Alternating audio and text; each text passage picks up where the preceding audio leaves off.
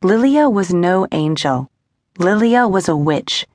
Even though she was currently hovering between the worlds, watching over her beloved, waiting for the right time to manifest as a silvery, blonde haired, blue eyed woman and save his life, she was still a witch. Had been for 3,500 years, would be for as long as her soul lived on. She watched awestruck as her beautiful Demetrius flashed into existence fully formed, fully grown, completely naked.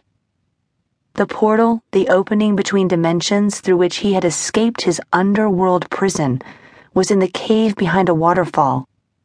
He arrived in the physical world in a blaze of light, crouching on the stones near that cascade. Goddess, he was beautiful. She reached out as if to touch him, but she couldn't. Not yet.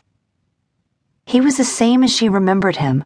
His body had been reconstituted just as it had once been, since his soul had been ripped away before he died, an unnatural perversion of the order of things. She wouldn't get her own body back when she returned to Earth to join him. Hers had been dashed against the rocky ground from a great height before her own soul had flown free.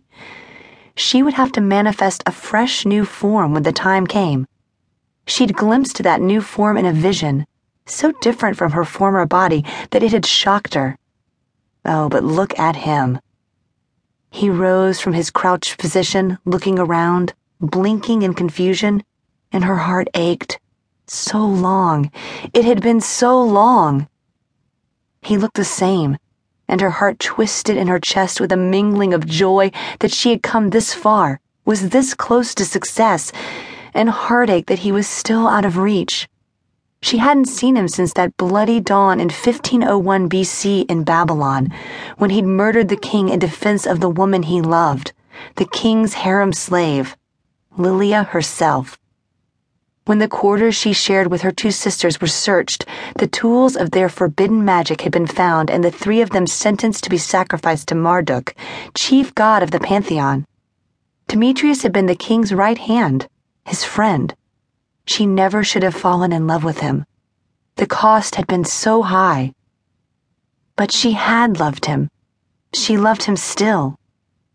The high priest Sindar had been in love too, with the king, or so Lily had always suspected, and so his wrath had been bitter. He'd used his own magic, dark magic, to strip Demetrius of his soul and banish him to a formless, sensory deprived existence in an underworld void, just after having Lilia and her sisters thrown from a cliff to the bloody rocks below. But he hadn't counted on the power of the three daughters of Ishtar. They'd refused to cross the veil until they'd taken Demetrius's stolen soul from the twisted holy man and split it among themselves for safekeeping.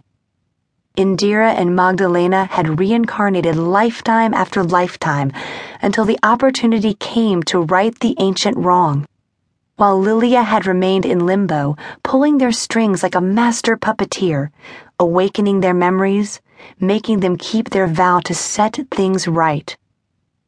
The newly reborn Demetrius pushed himself up from the ice cold ground, rising slowly. Lilia saw the amulet he wore gleaming in the moonlight and even as he stood there, two other magical tools fell from nowhere and clattered loudly to the rocky ground. He jumped at the sound, then moved closer, picking up the golden chalice, turning it slowly and examining the semi precious stones embedded in its rim. Then he reached for the blade, looking it over the same way. She wondered what he was feeling. Did he recognize the tools? Did he have any clue as to the power he could wield with them? They'd held parts of his soul for a time, so he must feel a bond to them, a connection, yes?